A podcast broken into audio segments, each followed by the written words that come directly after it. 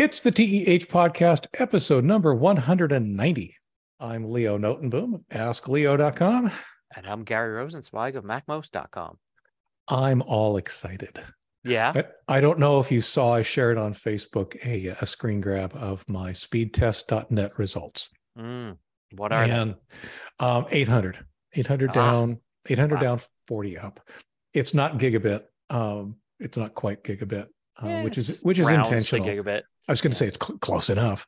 Yeah. Um, and uh, honestly, I'm not sure I've got the equipment that would handle gigabit or better, uh, which was offered to me. I actually, basically what happened is I reached out to uh, to my I S P, uh, Comcast in this case, Comcast Small Business, and said, okay, you know what, what what you got? What, here's where I'm at, which was like two hundred.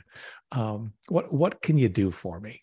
Mm-hmm. And they offered me, um, I think this is technically seven fifty, and then the other one was uh, twelve fifty or something like that, you know, beyond gigabit. Mm-hmm. And then basically, I this eight hundred will keep me more than happy for some time. So, yeah, uh, fired that up yesterday, and uh, oh yeah, it's uh, it's zippy. Um, the uh, the internet speed is no longer my choke point. Um, now yeah. I have to identify all the other choke points, like, you know, the speed of my browser, or in many cases, as it turns out, the speed of the server to which I am connecting. Oh, right? Sure. Yeah. At, at, at, you know, when you're, when you're dealing with these kind of internet speeds now, um, a lot of the services that you're dealing with, well, hopefully they have a faster connection, but it's, you know, not necessarily fast enough to really saturate a, uh, a gigabit connection. Mm-hmm. One of the things I found out, um, before doing the upgrade, is that uh, one of the things that happens on my system overnight is I basically download a bunch of uh, backup images of uh, my production servers. And I discovered that with the old configuration, um, an S S H, or literally an S F T P connection, would saturate my internet connection to the point where, while that download was happening, Uh, which was to a specific box running Linux in my basement, um, all of the other machines would suddenly decide that they couldn't connect to the internet anymore, hmm. because S F T P had basically taken over um, the internet connection, which, you know, which is great. I mean, that great means that's a, that's a pretty darned effective download tool. Mm-hmm. Um, but fortunately, there are options to um, to throttle the bandwidth that it uses in the process. And I actually had to implement those so that other machines could keep working while that was going on. Uh, I need to rerun that experiment to see if that still happens now uh, with this yeah. faster internet. But anyway, so yes, do I sound any faster? You know, we should be able to get the uh, Tech Enthusiast Hour um, show done in forty-five minutes today, I'm thinking. I was going to say, yeah, yeah, a little faster. Definitely. So anyway, that's that's what's uh, that's what's got me enthusiastic today. It's kind of cool. Cool. Well, I don't I don't have anything quite uh, quite like that on the the tech side of things. Um, right. I was doing some experiments. I I thought this was worth mentioning. A uh, small item here. Um, so I've talked about before, I've got this uh, app for Mac called Clip Tools, which is like mm-hmm. a clipboard manager that does all sorts of funky, weird things that people hopefully will find useful. I think a lot of people do. The feedback I'm getting says mm-hmm. they do. And one of those things is doing math calculations. Mm-hmm. Um, so you can, say, select like a math calculation that's in a document uh, and say, give me the answer to that. So, you know, you can have two plus two and you could select it and give me the answer, and either replace two plus two with four, or it'll say two plus two equals four. Um, you could also just ask it, in, instead of pasting something, you could say, uh, calculate something for me, and it gives you a little prompt. And then you could type two plus two, hit return, and it pastes for wherever you were. So you can basically do a calculation like you can on Mac and Windows, but the paste is implied. It's mm-hmm. automatically done. So that's kind of cool. But, you know, it's not it's not always two plus two, right? It's there's uh, multiplication, division, which brings an order of operations. So two plus three times four is not, you can't process it in order. You have to do the multiplication first. Right, right, there's right. parentheses, and there's even some functions like a power function, you know, two to the power of three, or the cosine of whatever. And I support all those by using a standard library to um, you basically, you know, throw this library a string of text and say, this is a calculation, give me the answer. And this library, you know, uh, is a black box that basically shoots it back out to me as, a, as an answer, which is great. So I don't have to go and spend weeks making my own, right? That's the right. beauty of open source, you know, communities. I didn't have to make my own to do this. Um, so the, So I have that, but it's probably, you know, there's still problems. Like one of them was that after my initial release, somebody pointed out that, oh, sure, so a period is decimal and a comma is a thousand separator for you in the United States, but not necessarily for me over here in Germany or wherever. Right, right. And which made me have to look into the whole, you know, I knew about that. I knew that some places you use commas instead of periods. So I had to actually research that and find out, well, what's the real deal here? Because it turns out it's not just, oh, Europe uses a comma as a decimal. Not at all. Some countries in Europe do. Others use a period, like in the United States.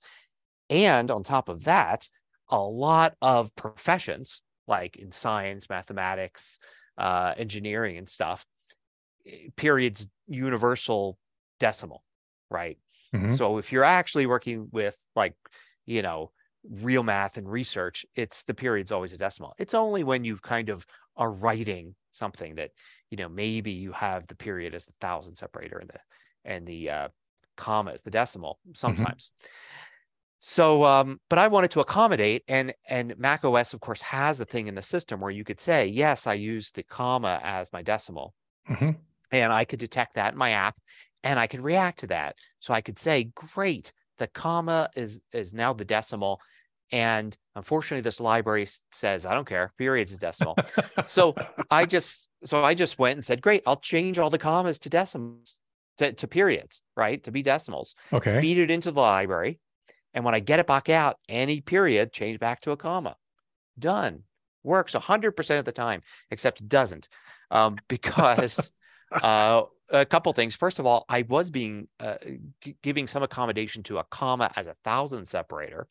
So you could actually select some text that was like one thousand with a comma after the one, you know, plus seven, and get the answer one thousand seven, mm-hmm. uh, because I figured that might be something you, you write. And if you want to calculate it, you know, so I have to deal with that. So I had to actually take any commas, convert them to something else, then convert the periods, the, the other, I don't know, I had to do a, multiple conversions to get everything to work right, right, if you chose to do the opposite.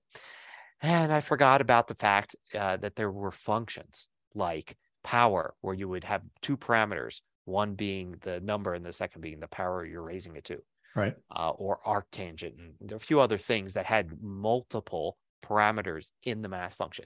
And a comma is the separator for those. Oh, right. Yep. Yep. Yeah.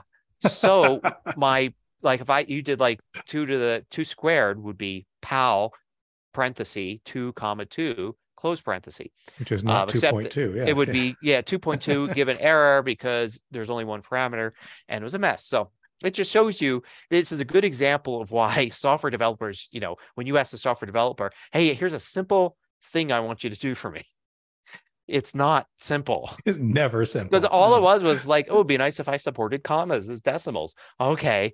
And then I you go down this whole road now where I'm learning all this stuff, changing things. And even after I think I got it right, I release a version where it basically breaks all these functions. Anyway, I fixed it. I basically fixed it by saying, look, I'm still going to accommodate the comma as a decimal if that's what your system is set to. But if there's a function detected, no. If there's a function like, you know, there, any use of uh, functions is just going to be like, no, I'm not going to go and process that. So, yeah. And Uh, now, doing all that work made me think, did I break something else? Because there's a lot of filtering now going in and out of this, this calculation thing.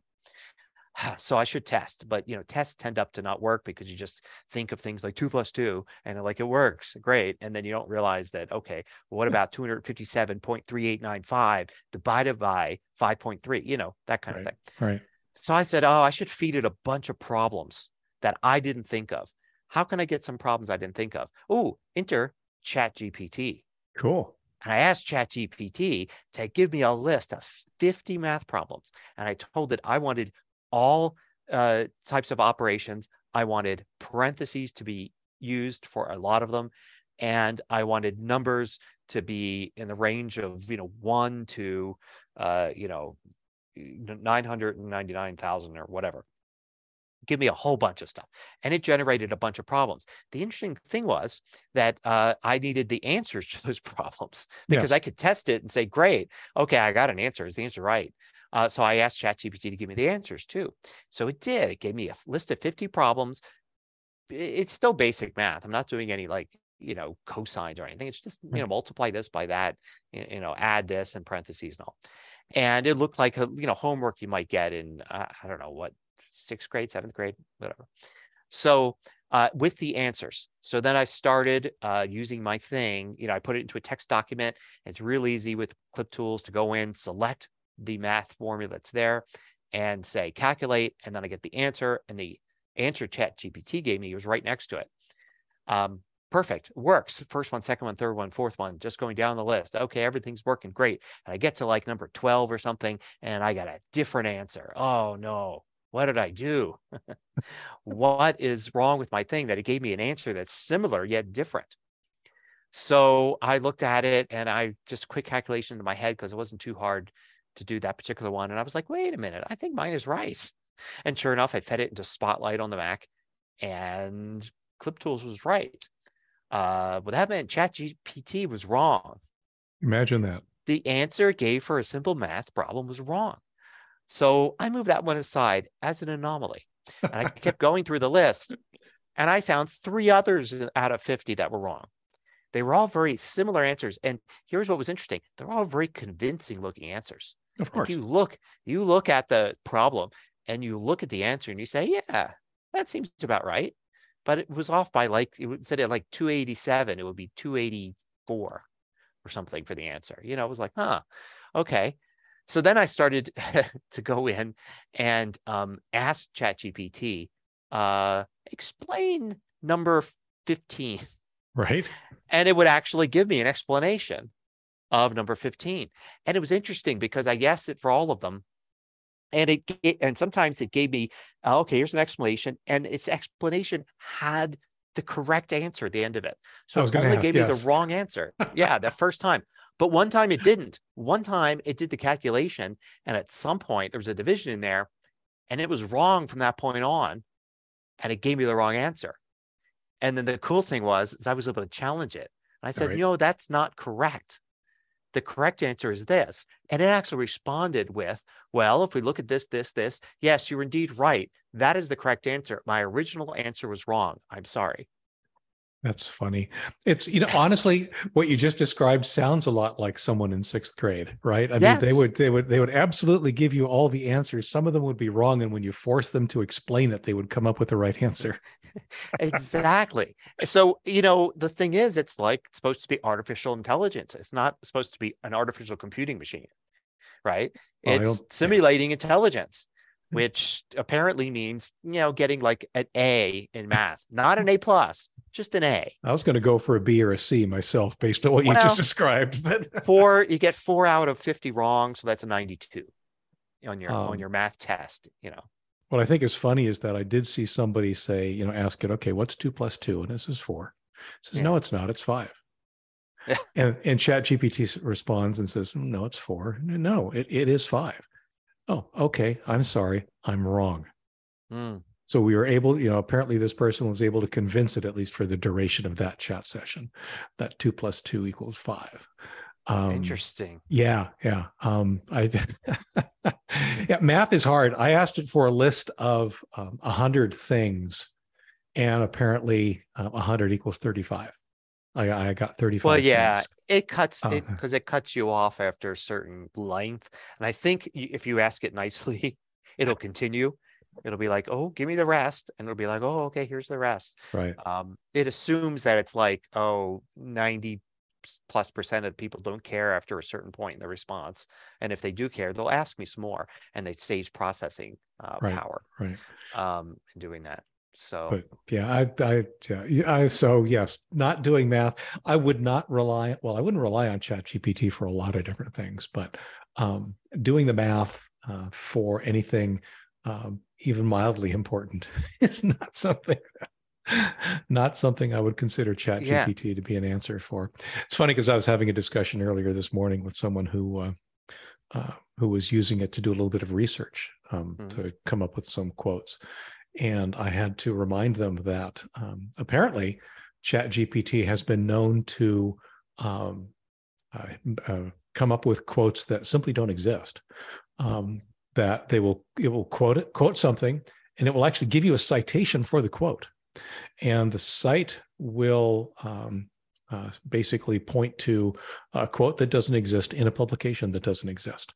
So yes. it's it's very bizarre. Um, where and this, you've heard of it, I'm sure. It's called hallucinating. It basically ChatGPT yes. hallucinates. It makes stuff up, and what that does, though, part of me says, you know, that's probably a good thing, because if it's training us in a sense to not trust it, not trust it completely, uh, and that puts the um, the onus on us.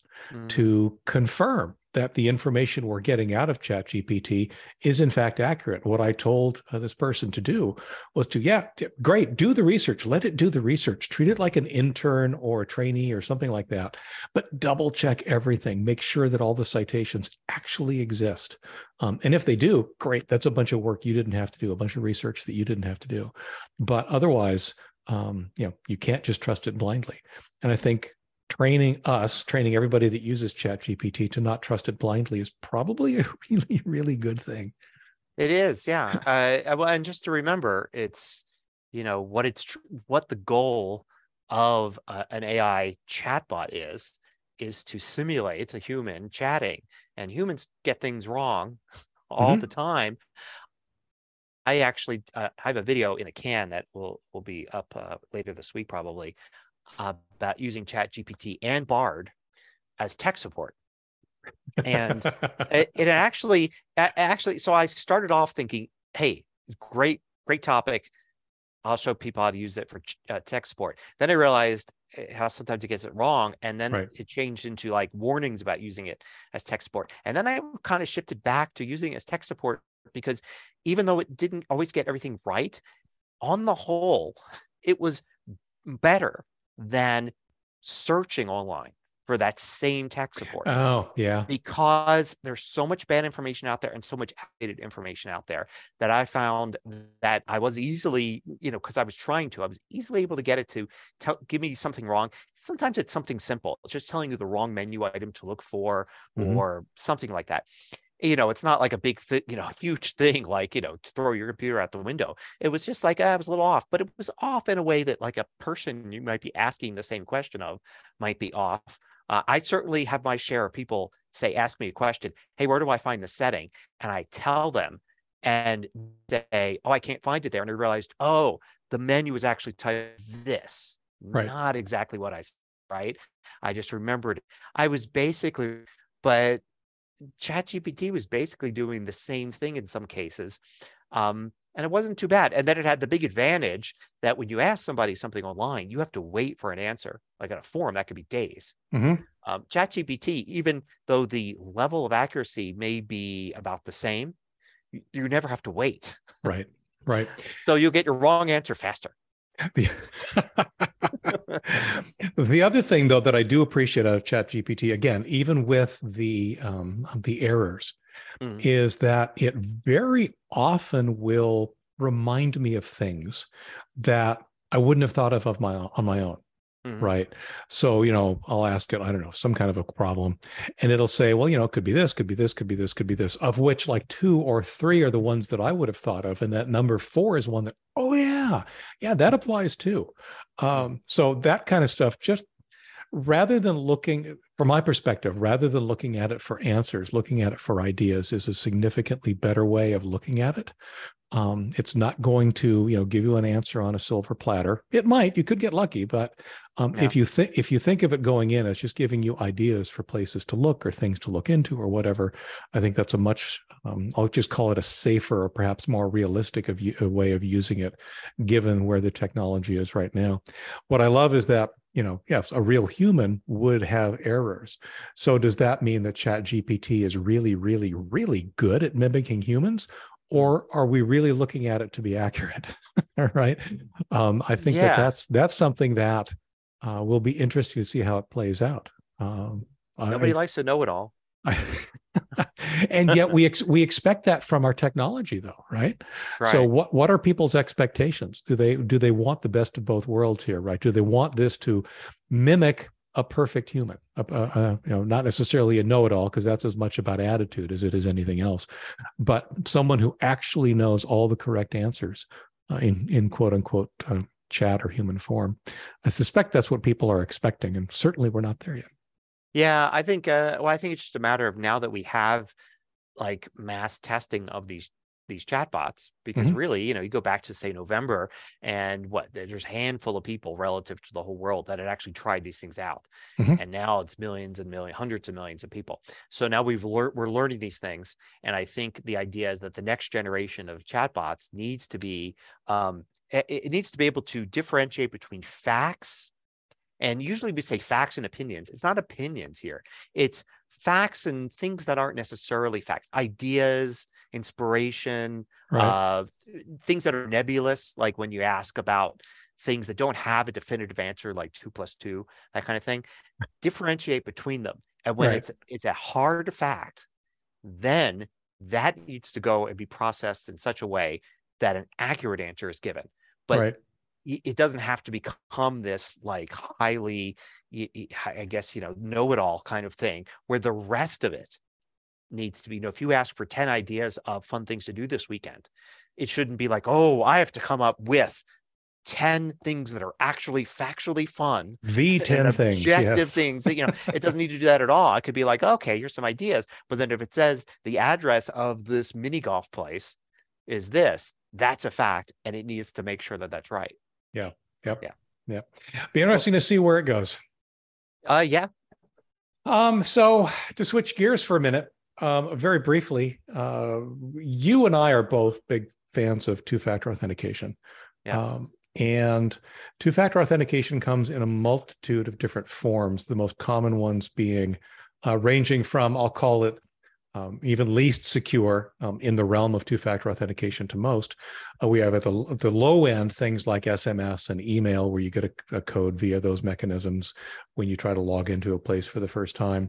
There's the Google Authenticator, which is an app that runs on your, your mobile device that gives you a number that changes over time in a basically an encrypted relationship with the server. Um, and then at the high end, of course, there are things like physical keys, like YubiKeys and um, and other devices like that.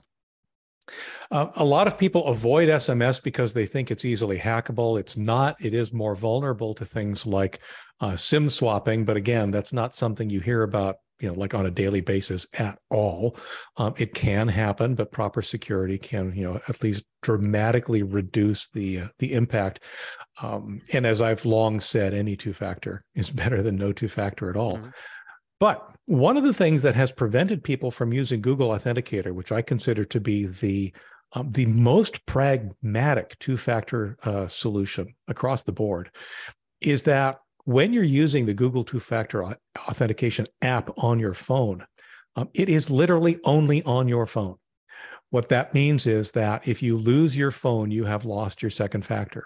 Now, that doesn't prevent you from accessing your accounts. It just means uh, that accessing your accounts becomes an order of magnitude more complex as you have to revert to backup, uh, you know, alternate authentication mechanisms, and who knows what, what other hoops you end up having to jump through to prove that you are you. As a result, uh, for years now, I've been using an app called Authy. The difference between Google Authenticator and Authy is simply that Authy allows you to uh, basically back up your Google Authenticator codes, the encrypted information, to their cloud. That does two things. One, it gives you a backup. If you lose your phone, you get another phone, you install Authy, you resync with your stuff, and all your two-factor codes are back. But the other thing that I think is also most interesting about Authy is that you can have Authy installed on multiple devices. And I do. This turns out to be pragmatic for me because, of course, I can use it on my phone. I can use it on my iPad. I can use it on my desktop. And they're all in sync. They all provide the same two-factor code, so I don't have, always have to have my mobile device with me. The other thing that is very, very useful for Authy in this scenario is if you happen to have two people that share an account, like, say, a husband and wife who share the same account that you actually want to have two-factor on, but you want them both to be able to access that account independently.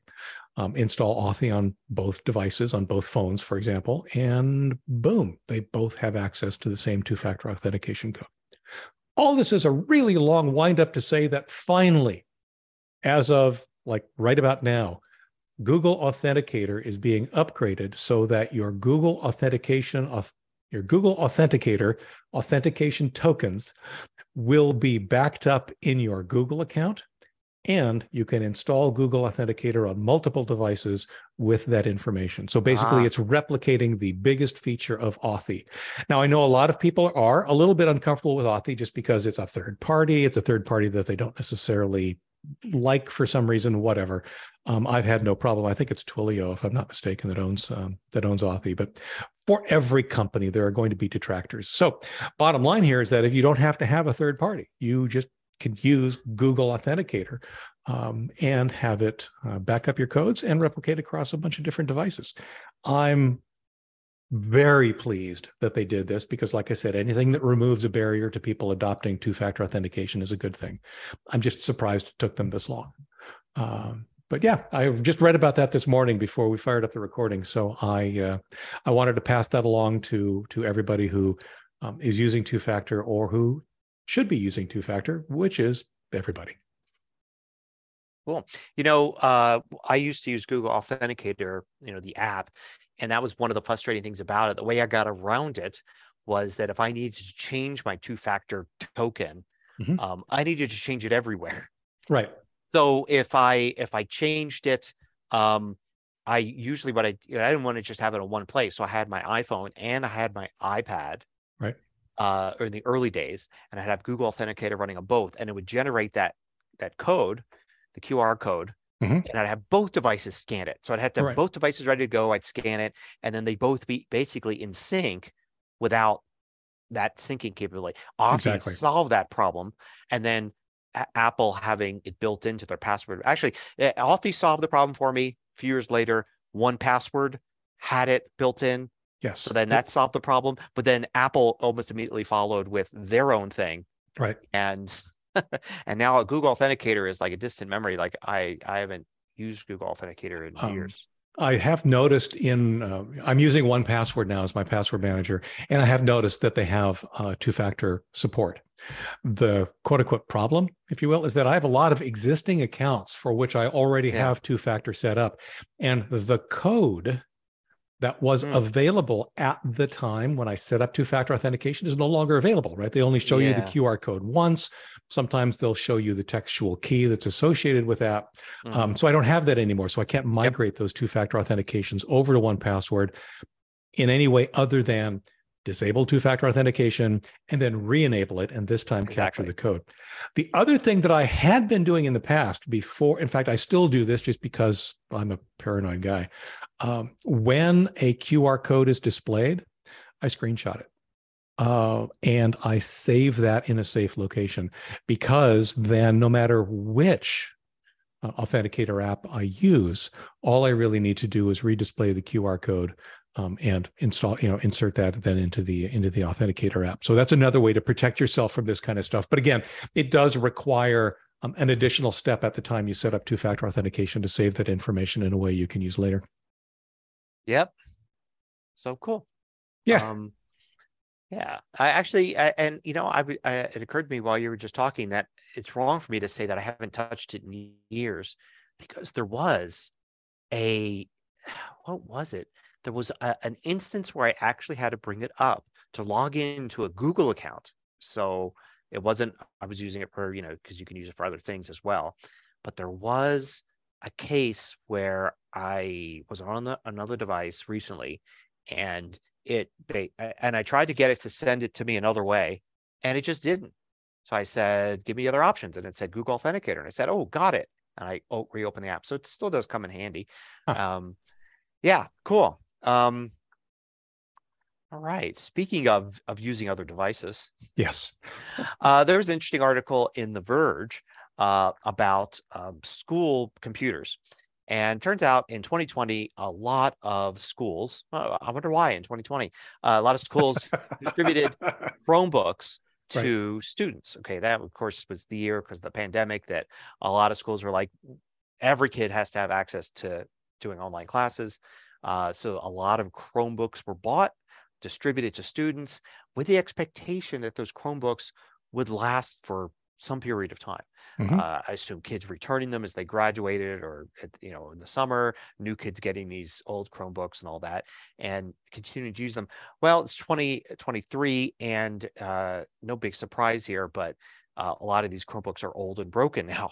Yeah, um, ki- kids are kind of hard on equipment. Imagine hard. that. Yeah. Well, even you know, even a kid that you know is not a, is not doing all the kid stuff with them. It's still in, anything that goes in and out of a backpack. Mm-hmm. all the time. Sure. I mean, it's, it's a whole different deal. Like as an older professional, I have laptops, but I am not sticking them in my lap uh, in a backpack every day, carrying them around with me, pulling them in and out and yeah. all of that. It's like bouncing around and all that stuff. They don't get yeah. that level of like, you know, just everyday stress that you would if you go to school. I think the term is abuse, but yes. Yeah. Abuse. and uh, it, it's uh, so yeah, a lot of them are breaking now.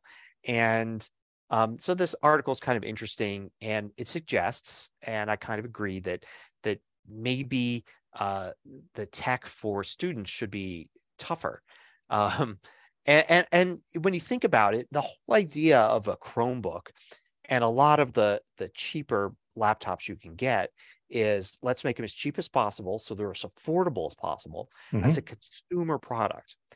And if you want, if you're of the mind to do it, you can get a pretty cheap laptop now and take really good care of it, right? Mm-hmm. Maybe you don't even carry it around with you, or maybe you get a nice case for it. Maybe you're just really careful with it. Keep it very clean, away from liquids. You can do all sorts of stuff to really care for a pretty inexpensive laptop and make it last. But these, you know, in this case, the owner is the school or school district. The user is a student, maybe several students over the lifetime of the of the device. It, it's, I think it's a very different use case that doesn't mesh very well with the idea of cheap consumer right. products, and may work better with the idea of creating these kind of hardened, uh, you know, products that, that are really durable. Military like, spec. Yeah. Military or hardware. I'm thinking like hardware store, you know, like tools you get. You know, when you go to like the hardware store, you look at some of the tools, they're really durable because they're on work sites all the time and right. they're getting a lot of abuse. They're, you know, all that. So they build the tools to be, you know, really durable. And, and I think some of the reasons, some of the things that are appealing to consumers, like having something that looks cool and is really lightweight, um, and as all as like the latest like technology and all that, it doesn't necessarily need to be there for students either. Like, okay, so it's a little heavier than normal, right? Fine. So it doesn't look as cool because it's a little boxier. That's fine too. Uh, and, you know, having something that maybe is like tried and true tested, like here's a good spec that is, you know, it's not the newest technology, but something we can dedicate ourselves to supporting for the next six to eight years or even longer. Mm-hmm. Um, I, I think it might work out, even making it modular and repairable. Like you wouldn't do that. You know, Apple's not going to do that because it's not sexy, right? You can't make nice, cool looking MacBooks that you that are modular, modular, and you can open them up and replace parts and stuff. But you right. don't need that in these school products. You can come up with things that can be opened up and parts can be easily replaced. Companies aren't building them now. And certainly like the Chromebooks are not designed to be that. I'm not suggesting for a second that Chromebooks be designed to be like that. I'm right. suggesting that maybe something like a, a Chromebook, a school book or something um, be made that could be mass produced and would be easier to maintain. So while sacrificing some of this, because the people that are using them are not the ones that are spending the money on them. So they don't have to be appealing in all the other ways. That, so I will say that um, I have my current laptop. Yeah. Um, I was thinking it, of your current laptop. Yeah. Yes, is a, a framework. It's frame dot work is the yeah. uh, U R L for the company. Um, it's designed to be repair, repairable by definition. Yeah. Um, it I don't think it is quite at the durability level that I think you're talking about. Yeah. But in terms of um, repairability, within reason, um, I think it is. It, it actually meets the spec. You can replace the keyboard. You can replace the hinge. You can replace yes. the the you know the components that break. Um, which is awesome. Uh, there are what the other thing that I think is worth understanding, though, about twenty twenty, and it actually still applies to replacement parts for the framework machines, um, is that uh, the demand for laptops was kind of like the demand for webcams, um, sudden and excessive. Yeah. And the manufacturers couldn't keep up with it. What that meant, though, was that a lot of people were um, essentially just getting whatever the heck they could, whatever was available, mm-hmm. rather than whatever was necessarily appropriate. Now, I'm not saying that they wouldn't have gone for, you know, the um, uh, the light pink sexy one in lieu of, you know, the mil-spec one that would last for a decade. But um, th- there just wasn't that level of choice even then. Uh, for this kind of stuff. So, uh, but yeah, I and like I said, the, the problem that we face right now, even with frame dot work, um, is that, yeah, they've got a wonderful, uh, a wonderful list of, of replacement parts, many of which are out of stock and have been for some time. So I think that there's a supply chain issue that actually factors into this as well. Oh yeah, supply chain is a big thing. I mean, I've heard a lot of times people recommending things like Raspberry Pi computers, not for this use, but for other things. And my thing about uh, every time I hear one of those recommended is, yeah, you try to find one, because it seems like every time I look, everything's out of stock everywhere. Right. Right. So it's tough, but, you know, it could be the kind of thing that, uh, you know, perhaps, okay, this, this first generation of every, all the kids having computers, that's that there was a little of an emergency there, but now for the next generation, maybe Uh, this kind of computer can be developed mm-hmm. um, with this in mind. Now, the one thing I think that is working is the what the, you know. This is the software, the software that the kids are using. I've noticed uh, it is basically work anywhere software. It's online stuff.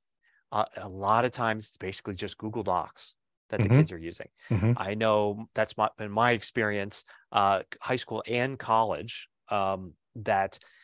Google Docs is heavily used. The cool thing about Google Docs for that case is it works on Chromebooks, works on Macs, it works on Windows, it works yep. on uh, mobile devices. It, I mean, it works just, on your phone. Yeah, it, it works, works everywhere. everywhere, which is great because, you know, the idea is that, first of all, you know, you should be able to bring your own device mm-hmm. to school. And I know a lot of schools have that because that lowers the need for the you know, schools. If they have you know, a thousand students, they don't need a thousand devices. Right. They it may turn out they only need five hundred. Um, and, uh, but that would allow people to say, yeah, you could use the same Google Doc I'm using, even though we're on completely different systems and a completely different type of device. Uh, so that's, that, I think that's really good. I do hear from time to time the opposite. I do see tools that are very platform specific or apps that are very platform specific. I've never mm-hmm. seen them actually in the wild, maybe because I live in a big city and it's public schools and my kid goes to a big university and all that. But, you know, I imagine that this stuff has to be used by somebody else. Why would I see, you know, mentions of the software out there? I would hope that, um, that it would continue to be that. It does bother me that it's a big private company that provides this stuff. Like, right. I'm not sure what the answer is there. It's great that, that, basically the kids can use all these Google tools for free. Right. Um, it's just that like, uh, it's still Google. I yeah. mean, it's not their, they're not like a nonprofit charity that's just trying to like make life better for school kids. You know, they're a for-profit company trying to make money by tracking people and serving them ads. Um, the other aspect of, of what you've just described though, is there's a, um, um an often unstated requirement that, Um, works for a lot of people for sure, but definitely doesn't work for everybody. And that is what I was bragging about to begin with, connectivity. Um, you th- these work everywhere kind of tools all assume you have an internet connection. In fact, some of them assume you've got a good internet connection. And I know that um, for a variety of reasons, in a variety of different locations, that's actually not necessarily a valid location or a valid assumption. And that can uh, basically present its own set of problems to uh, to folks. So maybe some of these uh, you know, applications on the devices are ways to work around that kind of thing. But, you know, because like Google Docs is online only, right? If you don't have a connection, mm-hmm. um, yes, there's true. there there's a, a, I think there's something you can install in your browser so that it'll try and work offline or something. But bottom line is what you really end up using in a situation like that is, say you're using the the word processor in Google Docs, you end up using Word or or LibreOffice or OpenOffice or one of the free alternatives. Mm. Um, but the bottom line is that, you know, connectivity um, is something that you and I are very privileged to take uh, for granted, and not everybody can. Yeah, no, that's a good point. I mean, ideally, some nonprofit company would produce a version of Google Office that not only worked on every system they could possibly get, you know, figure mm-hmm. out how to get to work on, but have offline capability in as many of those systems as possible. Right. So that you could, you know, like uh, similar to how you would work, uh, you know, Microsoft uh, OneDrive or, you know, uh, Apple iCloud, um, where you can work with your documents locally, but they mm-hmm. are online as well. Mm-hmm. uh, and it just does it. It's automatic. And you don't have to think about it. So, you know, you come, you come home and you don't have connectivity at home. You can work on your paper. Right. And you could even work on your paper and say, great, send this to my teacher. And there's no right. connectivity, which is fine. As soon as you arrive at school, you get a little notification that, oh, I was finally able to send that to your yep. teacher because now I'm connected to Wi-Fi. It should be fairly simple. And so much of this is open source. As you mentioned, LibreOffice and everything. There's so much open source code out there. It would be nice if there was some universal system like that. I would imagine it would still get some resistance.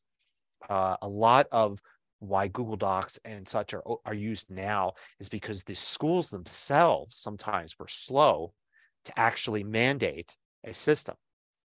They sometimes just left up to the teachers. Ah, right. And the teacher said, well, I work with Google Docs all the time. I'll just tell all my students to do Google Docs. Yep. And, and it's free. That's, and that's yep. how it worked.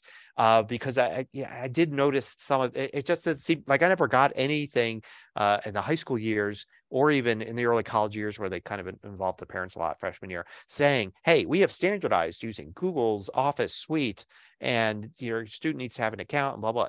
I never really saw any of that. It just right. was like there and the students just understood. And uh, I don't know. So, so yeah, probably, um, pro- hopefully all this stuff is kind of in the works in general. Um, As is improving connectivity. I mean, that's yeah. the other thing that is, it is changing. I, I've, I liken it a lot to um, the rural electrification process or project, mm. um, which, you know, predates my lifetime by at least a, several decades. But the bottom line was all of the discussions we're having here right now about getting internet into remote locations is the exact same problem that they were trying to solve by getting electricity into remote locations. Sure. And ultimately, they did. Uh, So I suspect that, you know, it's a process. Um, it, and as with all these processes right now, for example, Starlink is serving a lot of people really, really well uh, in locations that just would never have a wired internet connection of any sort. The mm-hmm. problem with Starlink is it's expensive. Uh, but that I suspect, um, especially if any of the other competitors ever get into orbit, um, that I suspect that that too will get better over time. But uh, but yeah, it's an interesting process. The, I think the big takeaway, my big takeaway from what you just described is that the last three years have been um, challenging, have been interesting. Uh, there's been a lot of success in making it all happen, but also a lot of lessons learned to take forward. Yeah, and and I think uh, I like your uh, analogy of the you know rural electrification system, except that internet, of course, has the possibility of working without cable, something that right. electricity's, despite all the the Tesla uh, I was going to say, I think theory Tesla, fans, Tesla had a theory on that. Yeah, um, it, it never never happened. So, you although know, it can now, right? We're solar, seeing right? Yeah. yeah, you could. Yeah, so you have that. I mean, you still have it's the the the missing wire is in a different location, uh, but you can, of course, use Starlink. Um, Right. And the thing is, is that, you know, first of all, it's expensive, but it can be shared. Yes. Like, you don't have to have everybody just have to have their own Starlink connection. You can have a community. Which I think is something that we're seeing, for example, in the Ukraine at the beginning of the Ukraine war. Exactly. Um, a lot of Starlink's uh, receivers were getting smuggled into the country. And yeah, they weren't being used by one person. They were being used by many. Yeah. And the and a campground I stayed at that had Starlink, you know, you could look at that as a small community of thirty different families, right. The people that happened to be camping there. And it was all just one Starlink. But, you know, if you look at it as a kind of uh, budgetary item for like a, an initiative, then the initiative is like, get internet out to these communities that don't have it now. Um, and then you say it's going to cost this much to lay the cable, but this much to do it via Starlink.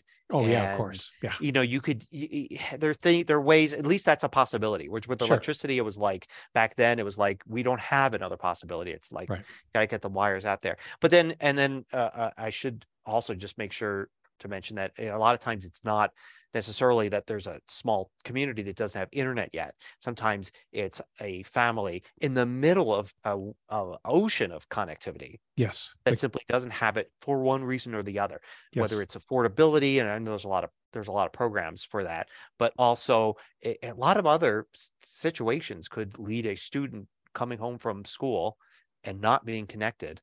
Right. Um, despite the fact that it's, it's, it's not a technical problem. So, on to Ain't It Cool. So I have a subset for Ain't It Cool this week that I'm calling Ain't It Meh. Yeah, we've been um, doing that a lot. So I mentioned, I've been mentioning for the past couple of weeks, uh, first of all, Colossus is, you know, like a groundbreaking movie for me. Colossus, the yeah. Forbin Project. It was very formative in my early years when I saw it the first time. I've seen it several times, really, really appreciated what it brought to the table. I only found out, like in the last month or two, that there were actually sequels to the original book. So I set out to read the sequels. Meh. Yeah, of course. I, I, yes, I mean, some sequels, you kind of expect that. Um, some sequels, I guess I had higher hopes. And I guess the reason that I um, am so, I'll just call it ambivalent about the two sequels to Colossus, is that... Um, Colossus was exceptionally well scoped. By that, I mean, there was um, a villain, there was a problem, there was technology. It was all very well defined within that scope of things. Um, when, in The Fall of Colossus, which is the second of the trilogy, um, the quote-unquote solution, I guess you'd call it, uh, turns out to be kind of a Deus ex machina, if however you pronounce that, kind of a thing, where something, if if you can apply a machina to a machina, so to speak, um, it, it kind of sort of comes out of left field. And as soon as I realized what was happening, I was kind of like, oh, he he went that way. I, I'm trying, obviously, I'm trying really hard not to give that stuff away um, yeah. for anybody that does want to read the book, because it is a big spoiler, right? It's a huge spoiler da- down that road. Um, once you sort of get aside from that, then yes, you know, the books were written in the late sixties, early seventies. So it still has a little bit of the, um, um, I don't want to call it misogyny, but it definitely has a, a slightly um, more Heinleinian approach to how women are treated. I say that because I recently re- reread A Stranger in a Strange Land, and there were some pieces there where how the women were treated was getting me kind of a little on the uncomfortable side. Um, but so there's a little bit of that going on. Um, it's an interesting story, I guess, but I was ultimately kind of, you know, this didn't go where I wanted it to go. Hmm. So anyway, yeah. so the, the second one is, um, Uh, the Fall of Colossus, which is indeed, I mean, yes, you know, no spoiler there. It's in the title, Colossus Falls.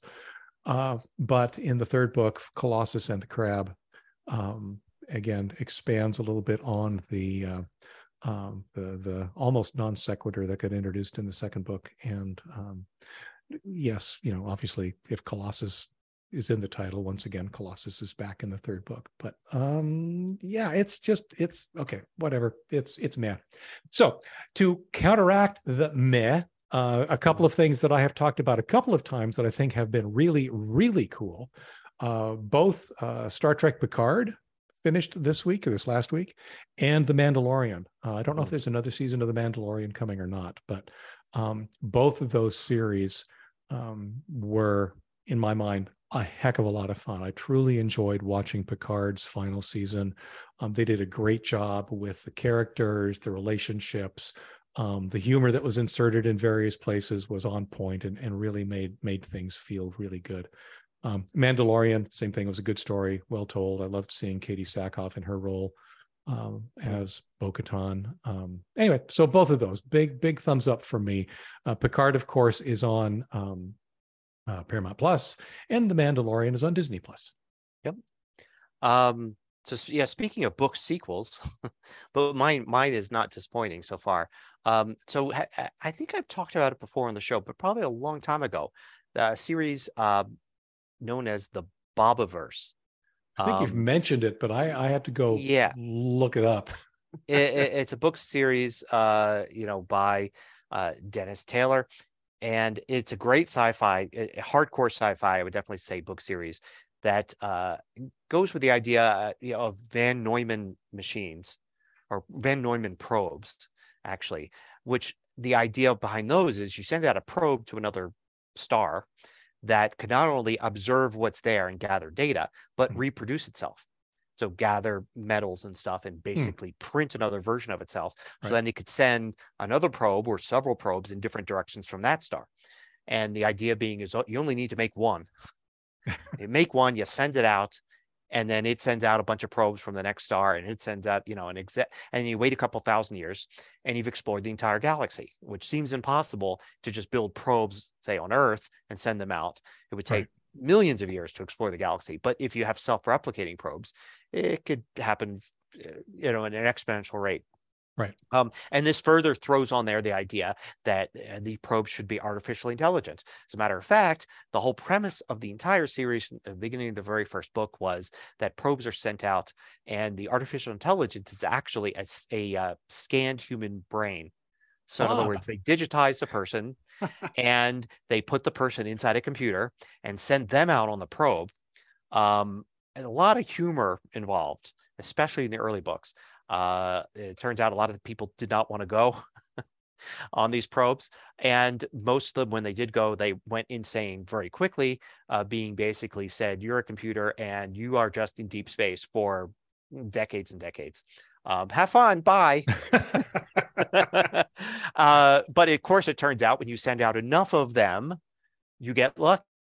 And this nice guy named Bob, kind of a guy, kind of probably like you or me, computer guy from the twenty-first century, um, has what it takes, has what it takes to build himself a little virtual environment, a little bit of humor, lots of love of popular culture, of science fiction and fantasy and Star Trek and Star Wars and everything, enough to have a, a, an imagination and just have fun with it, uh, that he's able to actually not go insane. Um, and then, of course, uh, replicates himself. So there are more Bobs. There's a whole bunch of Bobs, and they have to, and some of them are Bill and some of them are other names, you know, and all that. And they're all friends. Um, anyway, great stuff. And that's just the premise basically for this Bobiverse series, which was a trilogy originally, but the author very smartly decided to just continue because it's too good not to continue. Because, cool. and you could just lay any other sci-fi story you want on it that the Bobs are dealing with. Um, And that's exactly what happens in a lot of these books. So the so the premise is great, but then in addition, there's lots of deep uh, alien species they run across, problems that they run across that are, you know, sci-fi tropes and things like that, and how they mm-hmm. deal with them. Very deep in the science, so things, you know, talked about aren't just magically made. Like a lot of talk about discoveries and and right. and like who in the twentieth or twenty-first century had the theory in the first place and all that good stuff.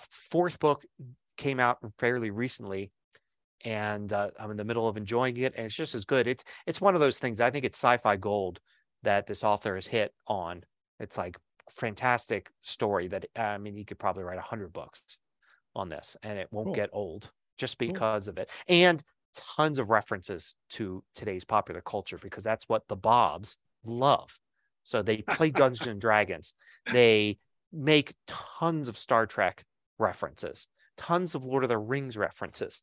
I mean, all over the place. Um, so you have that kind of fun stuff in there, and they make lots of bad puns and just laugh at their own jokes in a way that's just really fun to, uh, you know, to read about. That's good timing. My fiction queue, my fiction queue is currently empty. So yes, I think this one might be the next one. Sounds good. Yeah, if you, yeah, the first book is just like, you'll dive right in and love it.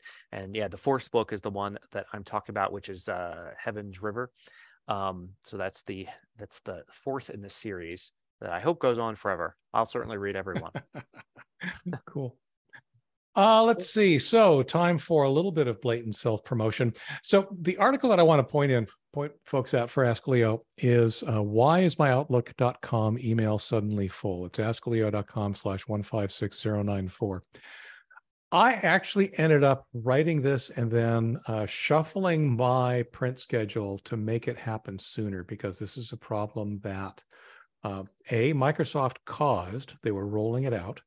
And they're rolling it out uh, to a lot more people in recent weeks. So a lot of people are uh, running into the problem.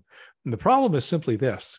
Uh, in the past, uh, with your free accounts, and all of this is for the free Microsoft accounts, if you're using Outlook dot com, which includes Hotmail, as your email, you had fifteen gigabytes worth of storage online.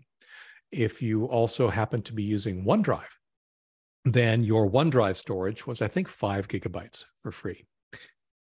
What they did is they said, okay, as of now, the attachments and the inline email, the inline images in your email now count against your OneDrive storage usage.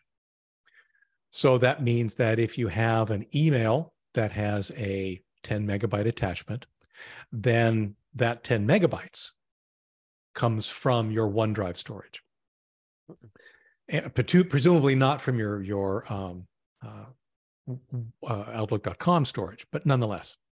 Now, notice that I pointed out that the OneDrive storage was five gigabytes and Outlook dot com was fifteen. So let's say you had ten gigabytes of email with seven gigabytes of attachments for whatever reason, right? Maybe it's how you use it. Maybe exchange a lot of documents or pictures or who knows what. As soon as this new rule gets turned on for your account, you are instantly out of space. Hmm. Because your seven gigabytes of attachments is larger than the five gigabytes of space you have allocated for OneDrive. Um, and they're not very polite about this. As soon as this kicks in, you can no longer send email and you can no longer receive email on this account until you fix the problem. Mm-hmm. Um, it's really frustrating for a lot of folks. Um, I have a hard time not believing anymore that this isn't a move to get people to just buy more OneDrive space. Because, of course, that'll fix you right up, right? If you throw money at the problem and get more OneDrive space, Um, then the problem goes away. And I think Microsoft might be hoping, or at least I don't want to say the company at this point. I want to say that there's a really bad product manager who said, this is a way for our, our division to make revenue, um, uh, decided to do this. So anyway, there's an article on that. Why is my Outlook dot com email suddenly full? Hmm. Yep. Cool. I'll, um, I'll point people to a video I made on making your MacBook battery last longer. You know, the situation where you have that unusual day ahead of you where, you know, you're going to be on the road all day, mm-hmm. or flying or whatever. And you're like, boy, I want to, I want my battery to be maxed, yep. you know, maximum charge. And I want to be really careful of how I use it all day long. So there's a whole bunch of neat little tips like, uh, you know, lower your screen brightness a bit, uh, mm-hmm. have your, have your display go to sleep a little faster, all that stuff. You know, basically uh, all the things that I do when I know I'm hitting one of those days, and I want my MacBook Air to, to like last as long as possible before I need to plug it in. Yep. Sounds good. Mm-hmm. I may have to take a look at that and see if I can't translate some of that into. Uh... Oh, yeah. I'm sure most of it's the same on sure. uh, Windows laptops. Maybe yeah. just, you know, look in a different place for the setting, but basically the same. Yeah, ultimately, yeah, yeah. There's and there's a I don't know if uh, Mac has it. I've looked for a while, but there actually is a battery saver feature in Windows, yeah. so that's like one of the things you turn on. Low first, power but, mode is what it's called. Uh, yeah, that yeah. makes sense. Mm-hmm. um, cool. All righty, well, I think that pretty much wraps us up for another week. Yeah. Um, as always, the show notes for this week are at T E H podcast dot com slash T E H one ninety. If you've got a comment or question for us, leave it there. We will absolutely see it. Thanks, as always, for listening, and we will see you again here real soon. Take care, everyone. Bye-bye. Bye.